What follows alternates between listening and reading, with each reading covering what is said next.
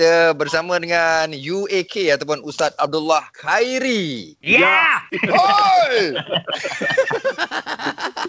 Itu trademark, trademark. Terima, terima. Dulu Ustaz saya pernah masa Ustaz ceramah tu, lepas Ustaz ceramah tu saya kena nyanyi. Oh, Ada masa tu. So saya kena tunggu turn nak nyanyi ni. Dengar Ustaz, wah, wah. Kejut-kejut saya.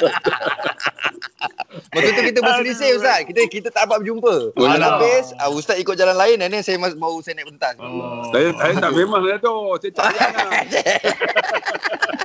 Okey, kita nak kita pagi ni kita cerita pasal uh, puasa ni. Kita berpuasa Ah, dalam tempoh ya, ya. PKP ni.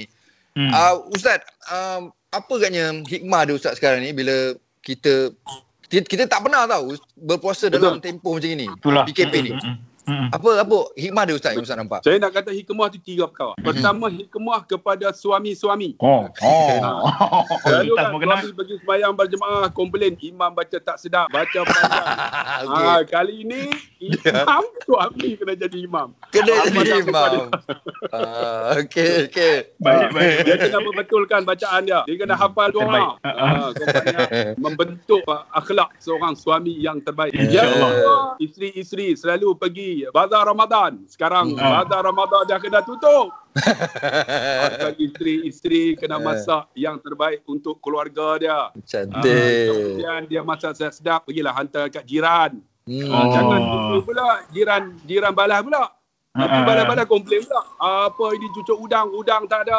cucuk udang, udang tak ada. Cucuk badak, mana ada badak. cucuk kodok, mana ada kodok. Kodok tak ada. Bagi. InsyaAllah. Dapat pahala, wahai isteri-isteri. Kepada anak-anak, kerana tak boleh pergi mana. Ah. Kan? Nak lepak tak boleh. Ini masa dia duduk bersama keluarga.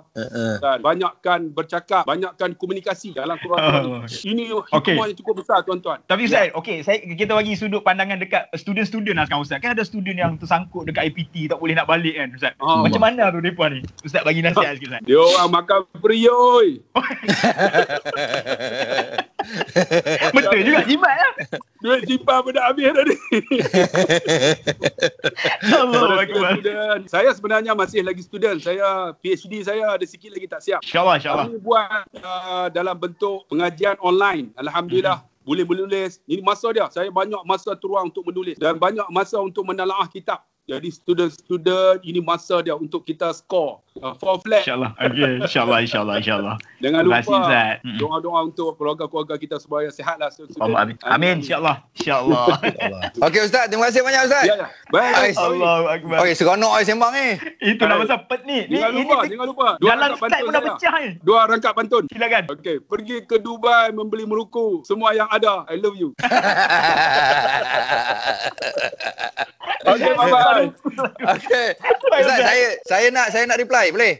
Okey, jawab, jawab. Keluar rumah nampak orang bertatu. We love you too. Okey Ustaz, Assalamualaikum. Bye-bye. Bye. Assalamualaikum.